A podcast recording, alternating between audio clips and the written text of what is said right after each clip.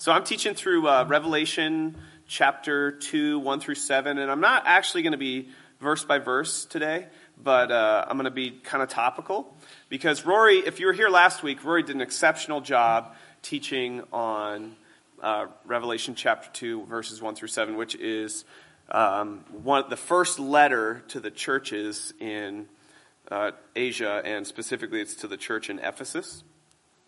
And I'm just going to start a timer here so I don't take more than I am allotted. Okay, so we're going to look at Revelation 2, 1 through 7 again. But as I read it and as Rory was talking to me a couple weeks ago about teaching this Sunday and said, hey, just look at the churches, the letters to the churches by Jesus in Revelation, and, just think about maybe something that you would pick one of those churches to focus on. And so I read through Revelation 2, again, and looked at it, and something that I just sensed was something that's seen in the first church, the message to the church in Ephesus. And so we're going to look again at Revelation 2, 1 through 7.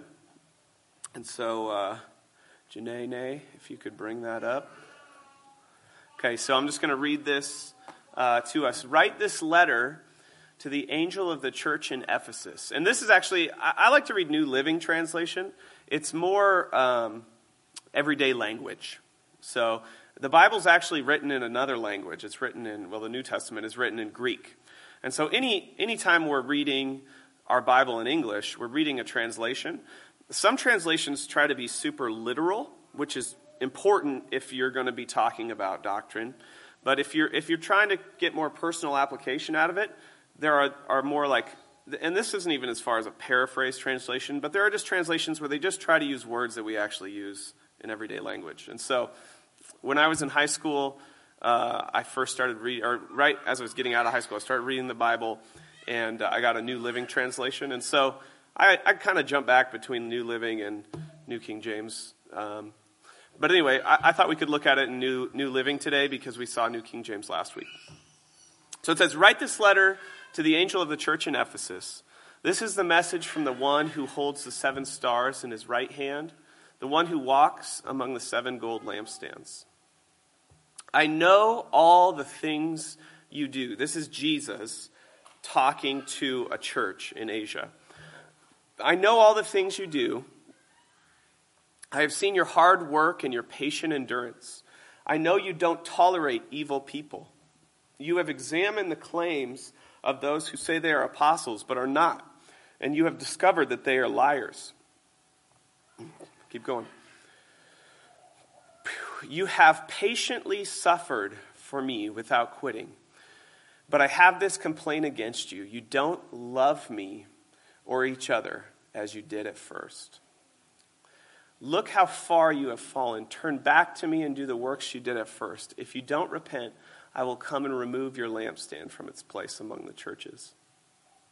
But this is in your favor. You hate the evil deeds of the Nicolaitans, just as I do. Anyone with ears to hear must listen to the Spirit and understand what he is saying to the churches. To everyone who is victorious, I will give fruit from the tree of life in the paradise of God. And so Rory did an excellent job last week teaching through this. And I was kind of disappointed that he got to it before he was gone, because I was just going to do the whole thing. But I'm glad he taught through it last week, because he did a better job than I could have. Especially, he emphasized last week this idea that you can leave your first love, that you can love God at the beginning, become a Christian, and then as the monotony of life takes its toll on you, you can keep doing what is right, but that you could lose your heart to be after God. And so that was an incredible message you gave last week. Did a phenomenal job. I encourage you to go listen to it. We have a YouTube channel where you can watch it. But one of the things that he didn't talk a whole lot about were these people, the Nicolaitans. And so I think it's verse 3, maybe verse 2.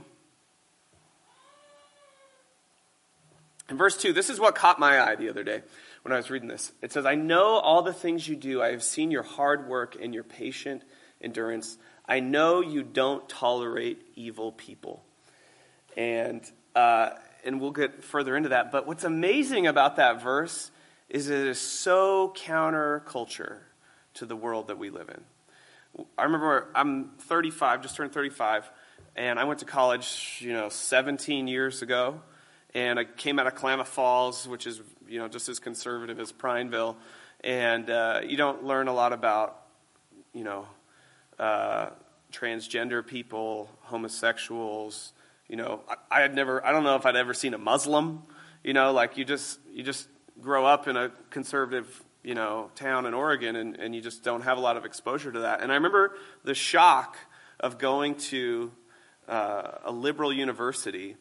And just, some of it's not bad, I mean, there were Muslims there, and I was just like, whoa, why are these girls dressed like this, and there's an exposure that I didn't have to other ways of thinking, and, but I remember this word was never really part of my vocabulary, tolerance, this word tolerance, and it was really, I don't know if it's as big of a word now, but back in 2002, when I was in college, it was like the word.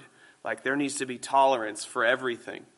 And you see here Jesus speaking to the churches, and he's encouraging the church, hey, I really appreciate that you are not tolerant of evil people. And that just totally flies in the face of our culture today. And specifically in context, what he's talking about is he's talking about false teachers. He's talking about those who have... claims, doctrinal claims that they are apostles but are not. You can actually read about these Nicolaitans that he's talking about in context in the next church as well. And so as I started to try to figure out, who are these Nicolaitans and why would Jesus encourage people not to be tolerant of evil people? Because you think about Jesus, there's another side to Jesus where he is extremely loving and compassionate to people who are in sin. There's the woman caught in adultery, and all these Jews come, and they're like, hey, let's stone her, Jesus, don't you agree? And Jesus says to him, okay, you who's without sin, cast the first stone. And so then, from the oldest to the youngest, they drop their stones and walk away. And then Jesus interacts with this woman afterward, and he says, woman, where are your accusers? And I don't remember word for word, but she said something like, they're not here. And then Jesus says to her, neither do I accuse you.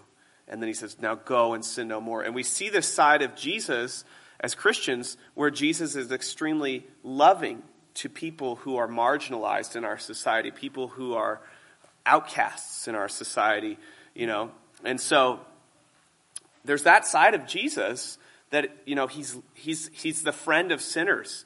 He goes and has dinner with a tax collector, which today would be like going and having dinner with a gay man or something. It's just this marginalized outcast of society who's by the religious people of the day is condemned. But at the same time, Jesus here says, don't tolerate evil people. And he's specifically talking about false teachers. You have discovered that they are liars. Go ahead to verse 3. Go to verse 5. Sorry. Okay, sorry, 6. I actually rode my motorcycle in today, had my Bible, totally forgot to bring my Bible. So I'm right here. But I got most of it on this paper in front of me. And now Jesus says, you hate the evil deeds of the Nicolaitans just as I do. So even though Jesus is extremely compassionate to people who are struggling with sin or who are outcasts in society, at the same time, he hates the evil deeds that they practice. And if you look at the next church in the story, he actually even describes their doctrine and how he hates their doctrine and what they teach. And so Jesus is talking about Nicolaitans. Let me get into this now. So the Nicolaitans, I've never really done any research on this. Who were these people, the Nicolaitans? So I did some research. There was a deacon in the book of Acts, one of the 7 deacons that was chosen when Stephen was chosen, and his name was Nicholas. And from church history, we don't know this 100%, but from church history, the early church fathers, right after the New Testament was written, said that these Nicolaitans were disciples of this guy Nicholas. And when you read in the book of Acts about Nicholas, he was a convert to Judaism. He was a Gentile, a Greek. Before Jesus, he converted and became Jewish in his religious practices. And so he was Greek, but he was Jewish. And then Jesus comes around, Christianity comes around, he converts to Christianity. And so he's this guy who sort of embraces different ideas. And the way the church fathers describe him, he had one foot. Now, at the time, he was just an upright guy. But you see, just like Jesus talks about, there's these false teachers that are going to rise up. There's false teachers. Like, this is you read the New Testament, there's always false teachers. And so this guy, Nicholas, according to church history, was raised up as a deacon in the book of Acts, but later on became a false teacher. And his false teaching was specifically that he had one foot in the Greek world and he had one foot in the church. And so he went around telling Christians it was okay to eat meat sacrificed to idols, which to us that's really, what does that even have to do with anything? And what that meant was it's okay to go to the temple and participate in the practices of worship to like the goddess Diana, where there's sexual things going on and it's very dark and evil. And so if you read the second church in the book of Revelation, the Nicolaitans are not only condemned for evil deeds, but they're condemned for sexual immorality and eating meat sacrificed to idols. And so what this false teacher was doing is he was saying, hey, church, it's okay to have like one foot in the world and it's okay to have one foot in the church. Okay? And so having looked at all this, I started to think a lot about homosexuality in our culture, because that's sort of like the hot topic right now. And so I started just thinking, like, does this principle apply to what's going on in our world today? That there are these false teachers who say it's okay to have one foot in the world and one foot in the church.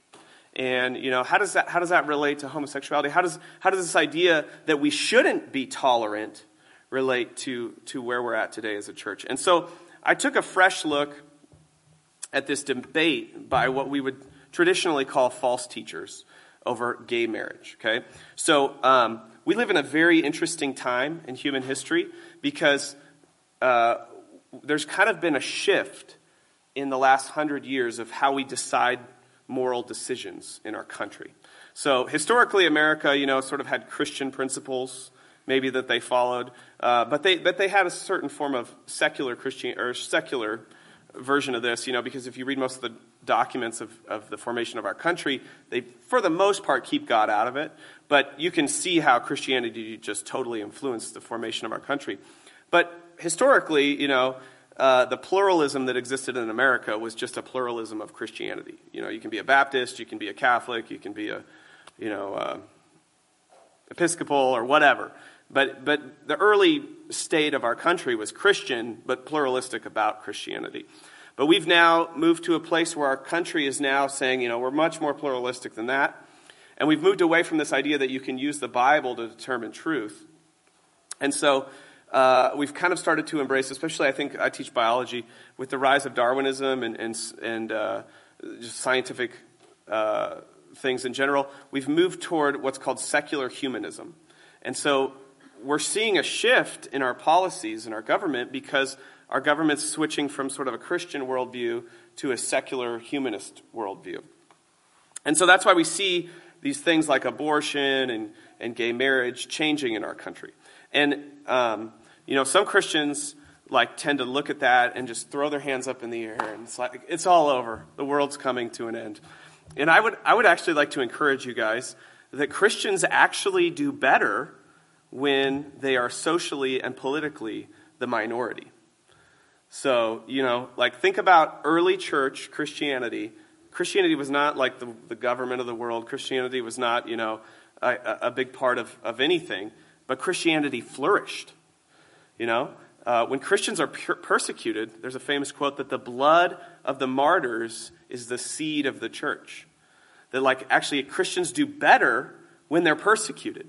And so, like, I don't think we need to throw our hands in the air and just be like, oh my gosh, our country, we're doomed, it's so bad, you know. Like, it's okay. Like, this world is not our home. Like, we're not, God, Jesus didn't say go and make a government of Christianity. You know, Jesus wasn't very political at all. He's sort of apolitical. He was much more focused on individuals. And he said, go and make disciples of every nation. He didn't say, go and make a Christian government of every nation. Like, that's I don't see that in Jesus. And, boy, I sure hope Nick's here. Oh, good. It's just Adam messing with the sound. Okay. So even though we see changes in our government as Christians that maybe we would interpret as negative, like, really, like, it's okay. God's still on the throne, and his plan was never to raise up a perfect American government that would usher in the coming of Jesus Christ. As you actually study the book of Revelation, as we're going to do this, you actually see that it seems like things are going to be kind of bad in the world when Jesus shows up. And so, like, we can be okay with the fact that our government's changing and not panic, okay? But we do. It's an interesting, just as a person outside of it all, it's interesting to observe why things are changing the way they are. Basically, the foundation for truth maybe used to be, what does God say? The foundation for truth right now in our country is, does it hurt someone else? You know? And so gay marriage, like, what does God say? God says man and woman, right? Like Jesus said, one man, one woman, you know, marriage. But, you know, now we live in a country where it's like, does it hurt somebody if two gay guys get married and live together in a house? Well, yeah, I mean, people make the argument that somehow it hurts society really bad, but on the surface, it doesn't appear to. And so so that's why we see this changing in our culture. Now, as Christians, how do we determine what's right and wrong? Now, here's what I want to get into, okay? You know, like, our culture's changing, and like I said, we don't need to panic about it. But one thing I do see in the church that is very concerning is how Christians are determining what's right and wrong. Now, I don't know how the Nicolaitans justified practicing sexual immorality and, you know, eating meat. I mean, the meat sacrifice to idols things is a really fascinating study. It's kind of like Halloween, okay? And I'd love to get into it, but I don't have time. But how the Nicolaitans justified and said, it's okay to practice sexual immorality and still be a Christian, you know, in the forms of sexual immorality that were going on, like temple prostitution and all this really dark stuff. Like, I don't know how they justified that, okay? But we see a similar trend in American Christianity where there are liberal I'm going to call them false teachers. There are liberal false teachers in the church, calling themselves Christians, who are trying to make a case, and they're actually very good at this. And like, I actually think, like, I was thinking about how, I don't know if I should talk about this yet. So I was thinking about how in our culture today, you got like Calvinists and Arminianists, right? You got like people who believe God is totally sovereign, like, and that's why a person becomes saved. You have people who believe human free will is a part of it, you know. And it's sort of this issue, like in our church, it's this issue we say, it's an open-handed issue. You know, like maybe they're right. Or, you know, like, should an infant be baptized? Like, okay, you know, it's kind of an open-handed issue. There is a wave coming, whether we agree with it or not, in the church of this becoming what people want to call an open-handed issue. And so let's take a look at 6 passages. Well, before I even get there, how does a Christian determine if homosexuality is right or wrong? If you call yourself a Christian, if you want to be a follower of Jesus, how do you decide? Like, you now live in a culture that is saying you need to be tolerant. You need to affirm these lifestyles. You need to accept this stuff.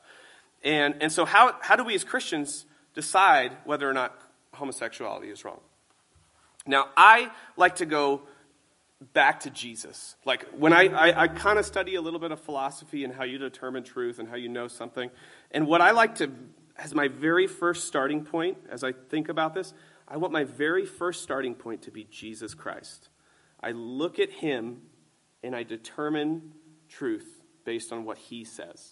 That's my assumption. Like, I am totally biased in that I'm going to follow Jesus. I've heard the words of this Jesus guy.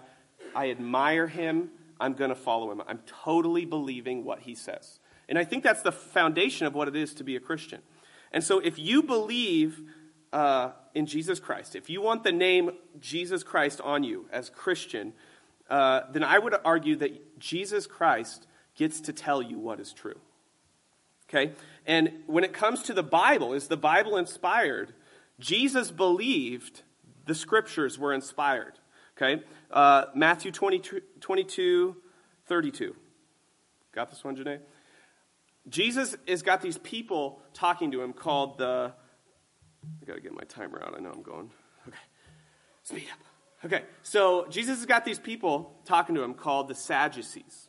And there were these two Jewish groups back in the day, the Sadducees and the Pharisees. And the Sadducees were kind of like the atheists of the day. They didn't believe there was life after death. They believed in God. Okay, so that they weren't atheists. But they didn't believe in heaven. They didn't believe in a resurrection. They just thought you live and you die and that's it. And then there were these guys, and they were Jews. And then there were these guys, the Pharisees, and they said, no, there's a resurrection. So these two competing philosophies, these guys come up to Jesus, and the Sadducees asked Jesus a hard question about, I don't remember if it was the time where they asked him, hey, this guy's wife dies, and then this woman, her husband dies, and she marries 7 different men. Might be that one, but they ask him a question trying to say, hey, there can't be a resurrection, Jesus. And then Jesus looks at the Sadducees who believe there's no resurrection, and he says to them, it is written, I am the God of Abraham, the God of Isaac, and the God of Jacob. Now, he's quoting the Old Testament, and he's saying the Old Testament is inspired and can answer this question. And then he makes this statement, God is not the God of the dead, but the living. Now, the first time you read this, these two things might seem totally, what? I'm the God of Abraham, Isaac, and Jacob. God's God. Okay, and I was quizzing my wife about this last night. Like, what's he going at here? And she's like, oh, the word am, right there. I am the God of Abraham, Isaac, and Jacob. This was written, I don't know, 1,000, 2,000 years after Abraham, Isaac, and Jacob. They are long dead. But God, and even when he's quoting this, they were already dead from the Old Testament.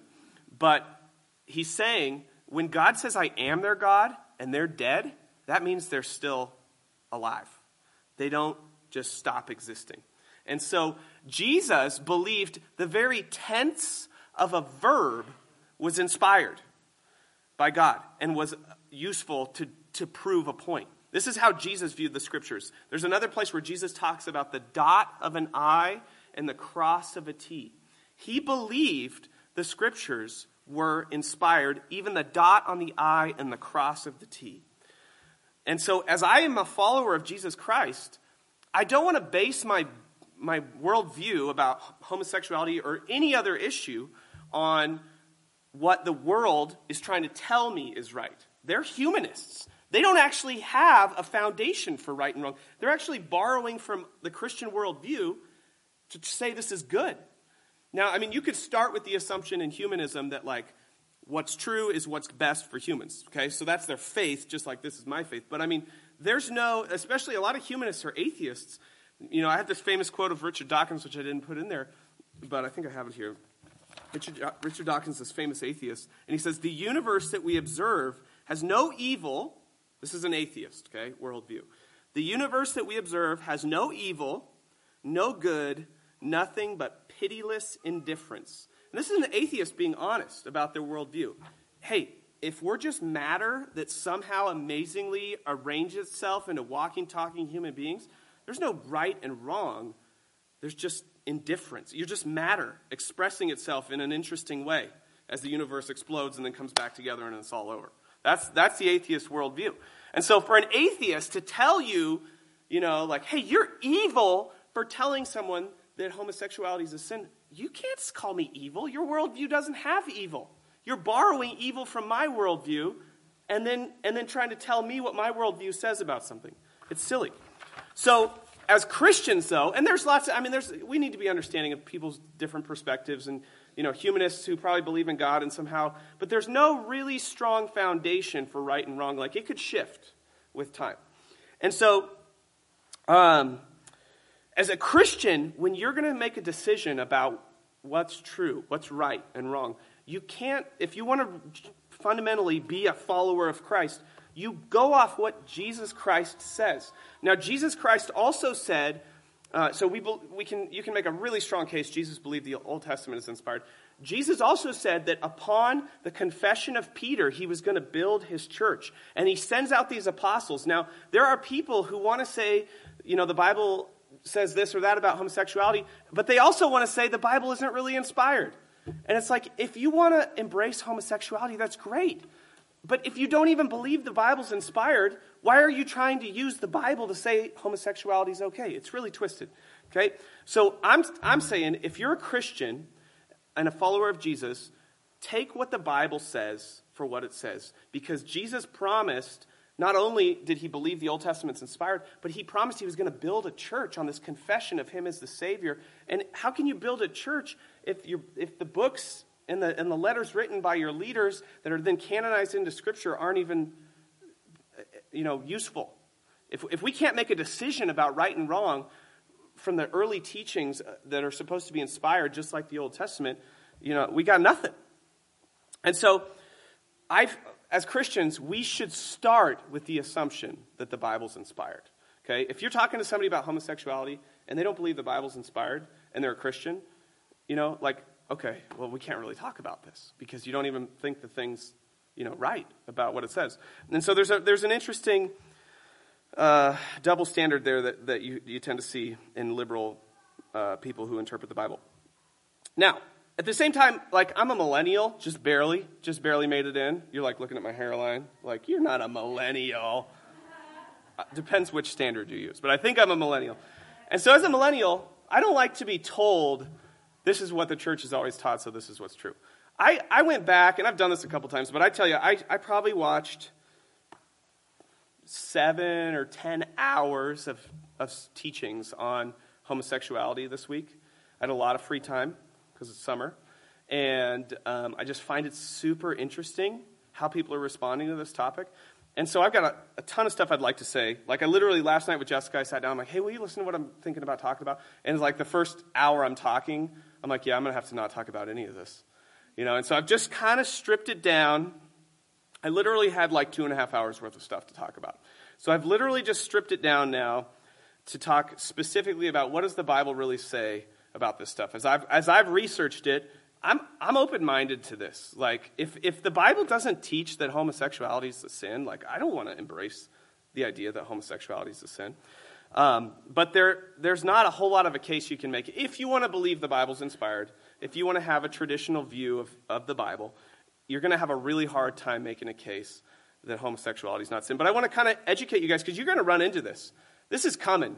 This is, one guy I was listening to, he said this is the beginning of the tsunami. And there's a few things going on, in our culture that I don't even want to mention with, Christians who are Bible teachers because I don't want you to go there and look at that, But there are these, he described it as a tsunami. It's it's starting to rise, some of the Christians in our culture are beginning to compromise on this stuff. And it's just going to get worse. It's just going to kind of become a big wave that a lot of people. Now, I don't think ever all Christians are going to be yeah, homosexuality is totally biblical. That's kind of silly, but there's going to be more and more of it in the church, and you probably, if you're talking to people about this, have already heard about it. And so, so there are 6 passages in the Bible that talk about homosexuality, and I'm going to go through 4 of them, okay? And just some of the things you're going to hear from people who think that there's a way to take the main argument of people who try to take the Bible and say homosexuality is okay. The main argument is basically this. The homosexuality that's talked about in the Bible is not the homosexuality that exists today. And it's a pretty good argument, okay? That kind of works sometimes for things that are, you're not sure about in the Bible. And so I'm going to take that idea, and I'm going to say, is that true? And so they're basically saying, hey, we now live in a country, I don't know if you knew this, Jessica, my wife was surprised last night when I told her this, but in 2015, our country legalized gay marriage. There's no state where they're allowed to ban gay marriage anymore. So the gay marriage movement is trying to say, hey, marriage is between two men, monogamous for life, or two women, monogamous for life. And like that is not the same kind of homosexuality as all these things in the Bible where homosexuality is condemned. Okay? So let's look at them. So the first one is Sodom and Gomorrah. Okay, I'm just going to start in the Old Testament.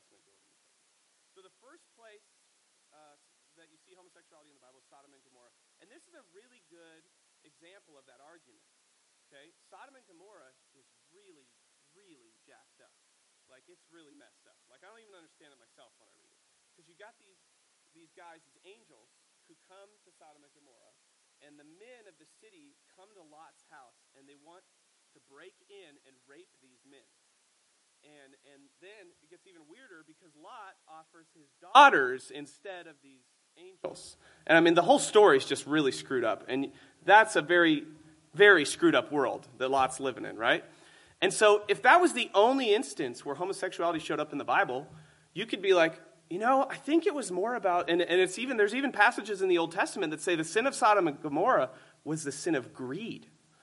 Okay? So like there was more going on in Sodom and Gomorrah than just what we today call sodomy, right? Like homosexual sex. There was a greed and a desire for more and more and more, and a you know, they wanted to rape them. There was a lack of care for another person, and so there was a level to this that was twisted beyond just homosexuality. And so, if the only place in the whole Bible where you saw homosexuality come up was in Sodom and Gomorrah, like I could understand why someone would say, like, I don't think that's the same as what we're dealing with today. But then you go to Leviticus 20:13, and it's a much more objective look at homosexuality. It says, and it's just all these rules about sex. And if it's in Leviticus 18 and Leviticus 20, it's the same thing. And it says, you know, if a man shouldn't lie with his neighbor's wife, a man shouldn't lie with his, you know, his brother's daughter, and all the, I mean, there's literally 2 chapters of rules about sex. And 2 times it says something to the effect of Leviticus 20:13. If a man lies with a man as he lies with a woman, both of them have committed an abomination. And so this is sort of the one, you know, I remember like 2002 and gay marriage and one man, one woman, Oregon, you know, there was sort of the stuff going on. And you know, you can talk to people who aren't even Christians, who have no reason to say homosexuality is wrong. Like, I mean, I hate to say this, but my own dad, like my dad, when that whole like ballot thing was going on. My dad's not a Christian. He's an agnostic or an atheist, but he, you know, he's an old guy, and so he's got old guy values, and so he's like, that's an abomination. And he actually went door to door to get signatures for the ballot measure or whatever. And I was just so perplexed by that as a young Christian who I'd just become a Christian. I was like, why? Why does my dad? And this is something that concerns me as Christians. And I used to have that sticker on my truck, you know, one man, one woman, yes on 37 or whatever it was. And I was like 18 years old, and I started to feel the like hatred people have for you when you don't agree with the homosexual lifestyle. And I started to wonder, oh, is this healthy? Like we're like kind of aligning ourselves with hateful people who don't have a biblical worldview as to why homosexuality is sin. They just think it's sin because they think it's gross, you know, and that still kind of makes me wonder sometimes about, you know, like I probably shouldn't talk about this, but I don't like really have like strong Republican tendencies, you know? I mean, I love you guys who are Republicans, awesome, but there are things about the Republican Party that kind of make me, I don't know, you know? Like I don't think Jesus would be a Republican or a Democrat, you know? He'd have a much better platform probably, but anyway. So this word abomination, right? And so this is a much more objective look at homosexuality. But there's a really good argument that people who are try to say it's okay to be homosexual, their argument is, hey, 18 and 20, chapters 18 and 20, they condemn homosexuality. Chapter 19 condemns people who wear clothing made of 2 fabrics. Okay? So we don't, I don't know how many of you are wearing your 50-50 cotton poly blend right now, but it's just so comfortable. You know, like we don't always, as Christians, we don't follow all of the rules from the Old Testament. How many of you have eaten bacon this week? You know what I'm saying? So like that's a pretty good argument. Like if the Old Testament was the only thing that condemned homosexuality, then like maybe it's not about the, maybe it's an Old Testament thing, okay? But it gets so much more interesting, okay? So then, now at the same time, yeah, I don't have time for that. Okay, now go look at 1 Timothy 1:10, okay? We also know that the law is made not for the righteous, but for the lawbreakers and rebels, the ungodly and sinful. I might be reading it. Let's see, 1, 9, and 10? Okay, let me just start over on the screen. Okay, let's go back to 9. Understanding this, that the law is not laid down for the just, but for the lawless and disobedient. So we're getting a list of bad things. For the lawless and disobedient, for the ungodly and sinners, for the unholy, the profane, those who strike their fathers and mothers, for murderers, the sexually immoral, men who practice homosexuality, enslavers, liars, perjurers, and whatever else is contrary to sound doctrine.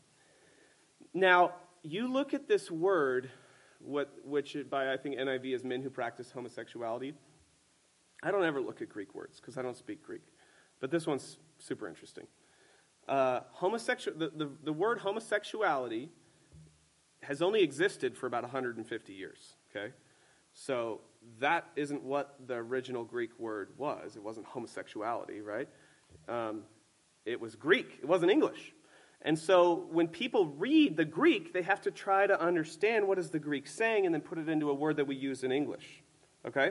Now, the Greek word is arsenokoitai, and it's two words. It appears to be two words smashed together in Greek. Now, I wouldn't tell you about this if it wasn't super pertaining to what I was just talking about, so stay with me here. Arsen is the Greek word for man. Koitai is the Greek word for bed. Now, this gets really, a lot of big words coming at you. Septuagint, okay? How many of you guys know what the Septuagint is? Anybody? Way to go, okay? So the Septuagint is the Greek translation of the Hebrew Old Testament. So the Old Testament was written in Hebrew, and there were people in the Greek world who wanted to read it, but they didn't speak Hebrew.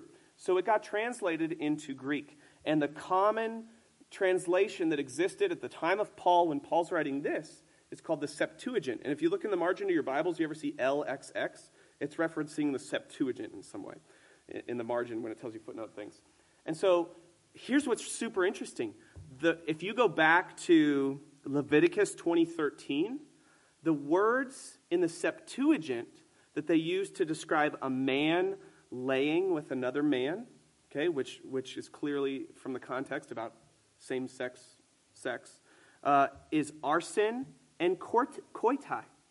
And the word arsenokoitai never existed before Paul. So no Greek literature of the day had that word in it. And then it started being used after Paul. And so scholars believe that Paul actually took the words from the Septuagint, the Greek translation of the Old Testament in Leviticus, where it said, don't have sex with other men. And he's taking that, and he's putting it here, smashing it together, and making a word in the New Testament. And so what Paul's doing is he's saying to people, hey, that thing in Leviticus that's outlawed? Hey, don't do that today either. And so it's just totally going from one culture to another culture that are like 2,000 years apart. And if you're going to try to make the argument that like the homosexuality there isn't the same, these are two different practices of homosexuality that are going on. That's a really, really strong argument, okay? Now, the thing that sort of puts the nail in the coffin for this idea that somehow all of the there's 6 passages. I didn't tell you this yet. There's 6 passages in the New Testament. Every single one speaks about homosexuality in a negative way. Now, those who are in the like homosexuality can combine with Christianity movement, the one foot in, one foot out movement, they want to say that somehow God is creating gay people and that it's immoral for God to then tell these people you can't have sexual fulfillment. That's their kind of their premise. And that doesn't work, because if God's creating gay people, he's been doing it all along because it's been going on for a long time. How come God hasn't ever told us hey, two guys who feel same-sex attraction can get married, I'm okay with it. If he wants us to embrace gay marriage, God is a terrible communicator. Like, these poor people for thousands of years that have had this same-sex attraction issue have never had an outlet for it. Why wouldn't God communicate from the beginning when he's talking about homosexuality that this, hey, this part of this is okay. It's just the promiscuous version that's not okay. So, and then the nail in the coffin, Romans chapter 1. Okay? For this reason, God gave them up to vile passions. For even their women exchanged the natural use for what is against nature. And so you see the word natural there. Okay? And likewise, also the men, leaving the natural use of the one, burned in their lust for one another, men with men committing what is shameful. Now, another kind of one of those arguments, this isn't the same kind of homosexuality that Paul's condemning here. There was this common practice in Rome called pedastery. Okay, it sounds sort of like pedophile or, you know.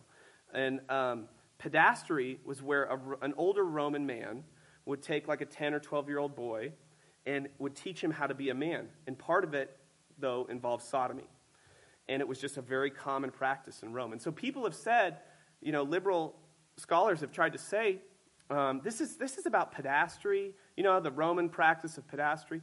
But the words here, I know one Greek word, and it happened to be useful when I was reading this one. Men with men, it's arson with arson. It's not men with boys. And there's actually a word for pedastery, and I wrote it down. I don't know if I put it in here. Pederastia. The Greek word for pedastery is pederastia. If Paul was condemning just, you know, that awful practice of men with boys and stuff, he could have used a word to describe that. And as you got to read the whole flow of Romans 1. Romans 1 is a condemnation of the entire world. And it's not like, you know, just one little instance of some specific type of homosexual behavior. It's just an overarching condemnation of everyone. And you get to Romans 2, and it condemns the Jews. So you get the whole world except for the Jews condemned in Romans 1. Then you get the Jews condemned in Romans 2, and you get Romans 3, all have fallen short of the glory of God. There's a much bigger projection of sin than just, I'm just describing one little instance in your culture that you need to stop doing. Now, the last one I want to go over is 1 Corinthians 6:9. So, I want to encourage you guys who are Christians, who are followers of Jesus, who want to believe whatever Jesus says is right. I want to encourage you that this cannot be an open-handed issue. And some things are open-handed issues. Calvinism, Arminianism, you know, even like cessationism and views on the Holy Spirit and infant baptism, you know, like how much does the Sabbath pertain to today? You know, those are, yeah, we want to be humble. Like, I want to be humble. Like, I'm just kind of like, I'm just kind of a humble guy. That doesn't make any sense. That's called an oxymoron.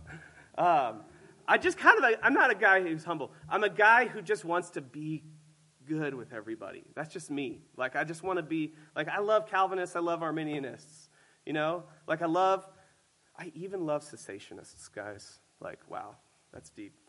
Many of you are like, what's a cessationist? Don't worry about it. Okay, but it, you know, there are things that we have to stand up about.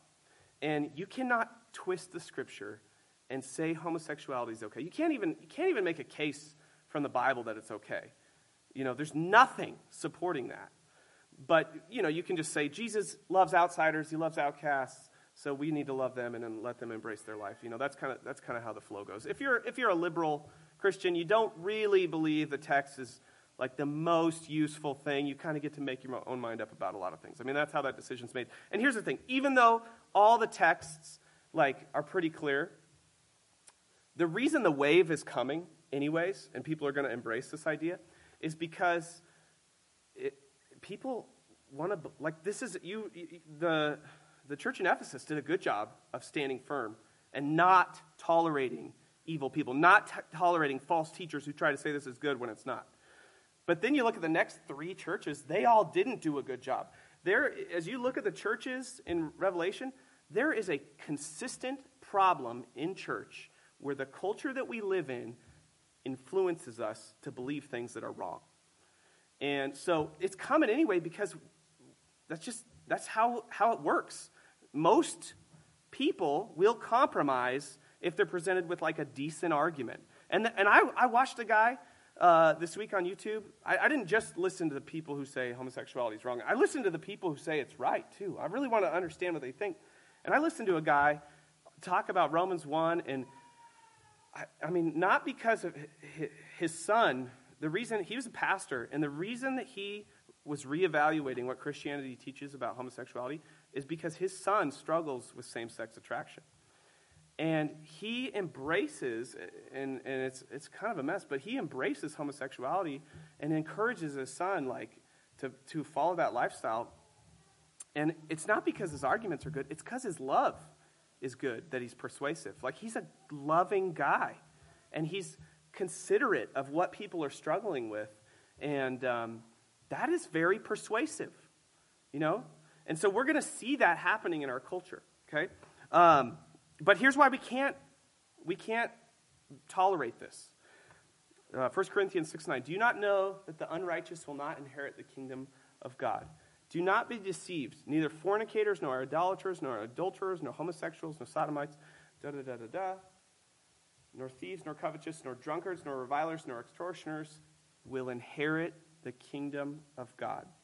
So, like, I was sitting back and thinking about this as I listened to this guy's persuasive, emotional speech about why he embraces his son and affirms his son, and I was really moved by it. And I thought I'm a compromiser. Like, I like to make friends with everybody. And I thought about it for a second, like, could we really embrace this idea? And I came back to this verse. It is such a dangerous position to hold. Not probably for the majority of the people who hold it, but for the people they're going to give advice to. If you give someone advice to go out, it's okay to steal, you know? It's okay to be covetous. It's okay to party on the weekends and get smashed drunk, okay? And if we go back a little further, it's okay to go to verse 9.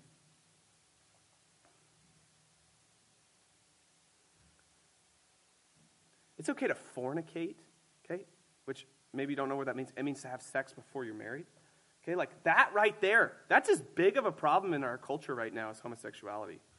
Like, I'm gonna go over 10 minutes. I apologize, but I just have too much I want to say. We're at 45 right now. So, in our culture, there is this thing, well, there's this stereotype of fundamental Christians in our church, that in our country, that we're hateful, okay? And I don't think it's true, and I hope I might get to talk about it for a second in a minute. But one of the things that is a good argument from people who are in favor of homosexuality, they say, well, how come homosexuality? Why is that the big sin that everybody condemns so bad in the church? You know? And they're right. Like we need to talk about people who commit adultery. We need to talk about people who worship idols, which is us, for sure. The adultery one, hopefully not. And fornicators, like, let's, you know, like, how, like, when I was in college, we tend to use homosexuality as a litmus test for Christians. Like, what do you believe about homosexuality? And it determines for us whether or not they, you know, are, like, really honestly putting God first, right? Like, the world wins if you embrace homosexuality. God wins if you don't.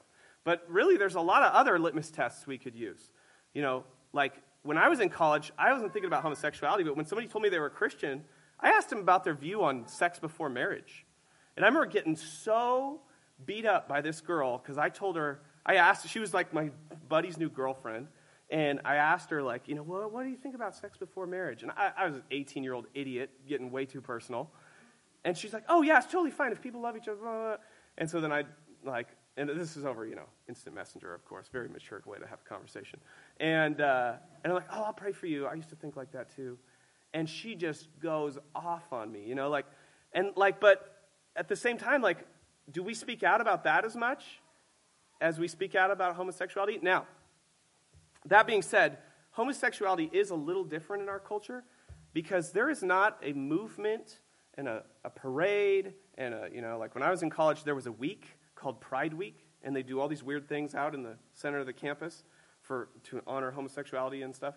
And, you know, there is political and social activism trying to promote homosexuality and call it good. You know, and so for that reason, homosexuality is, maybe we're not the church, maybe we're not the ones who are so obsessed with it, but it's just that we have to respond to it because it's in the culture that we live in. So, sorry, let me wrap up here.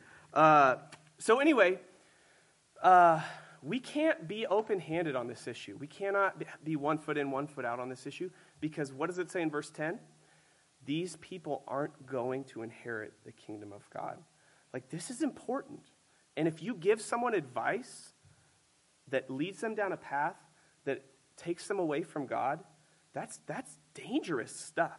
And so I would make the case we can't do that. Now, I have these 5 questions I wanted to go over, but I totally don't have time for them.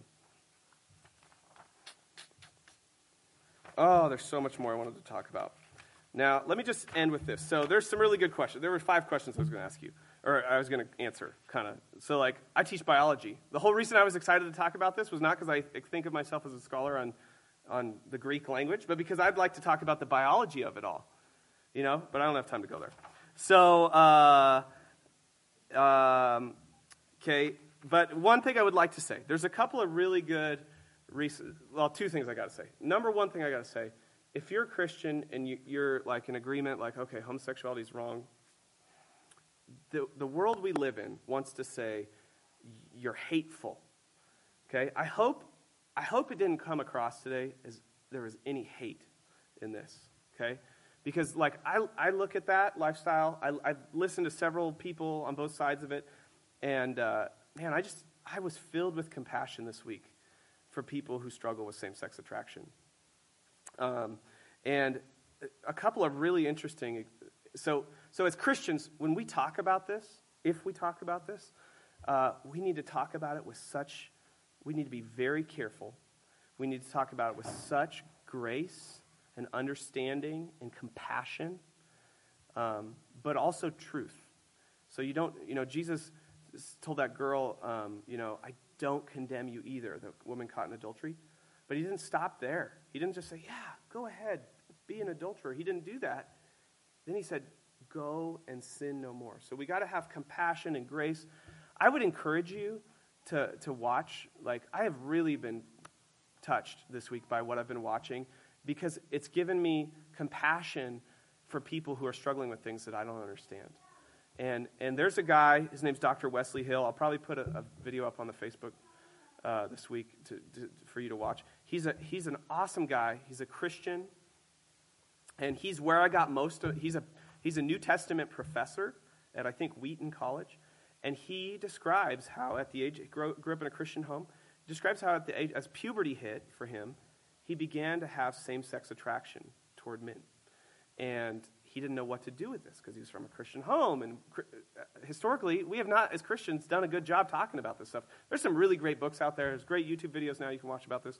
But, you know, this kid's my age. So in the 90s, I'm sure there were, like, virtually zero resources for him.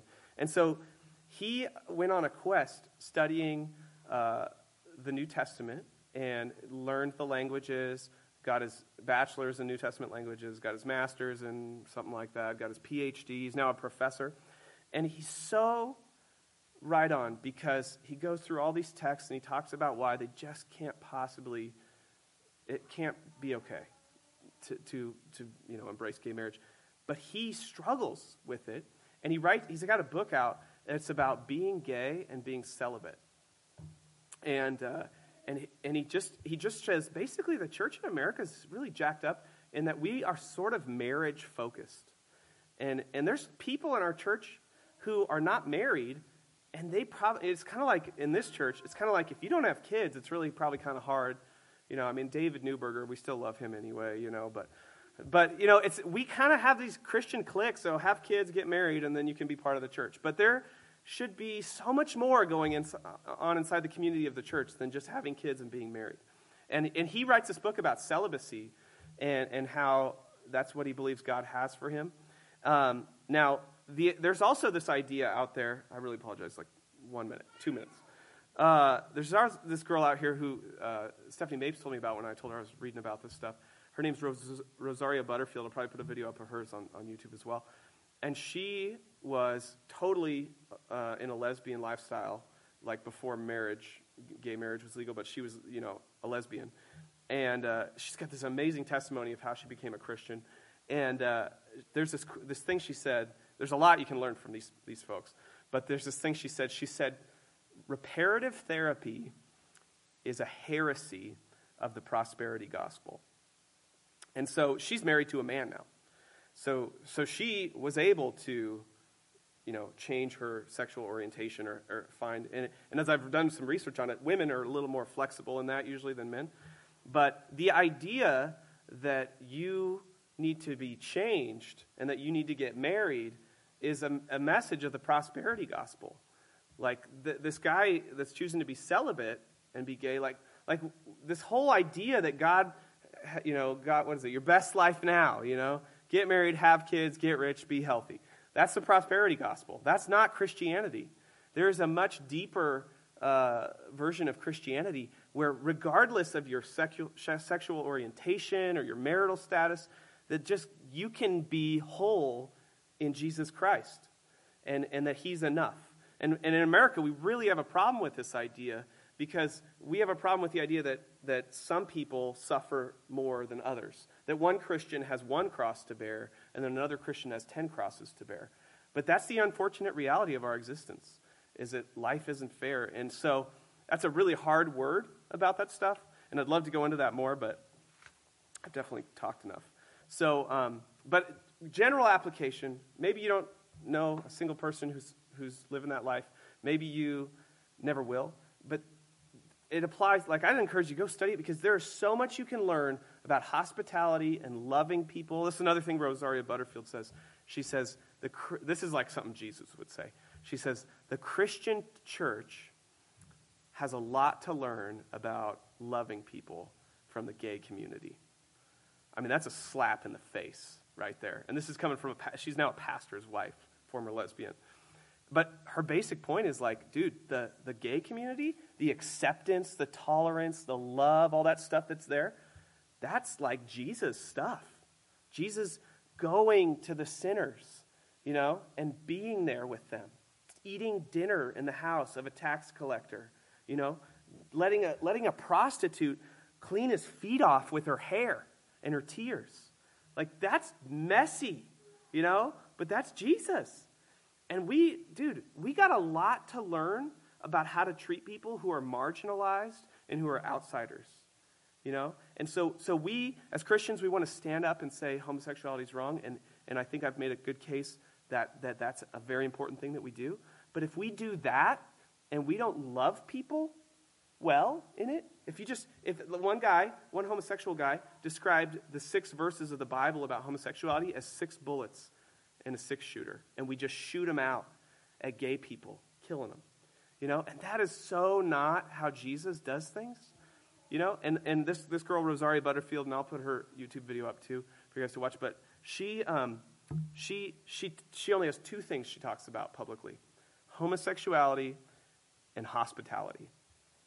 And it's interesting, the idea that taking people in and loving them where they're at and listening to them and reasoning with them, that's the way to deal with this issue.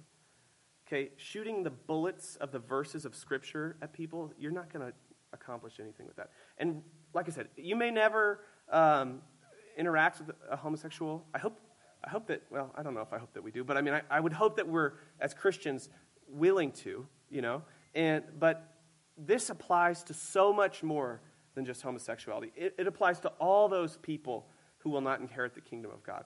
You know, and one last thing I wanted to say about that verse: we are all broken, and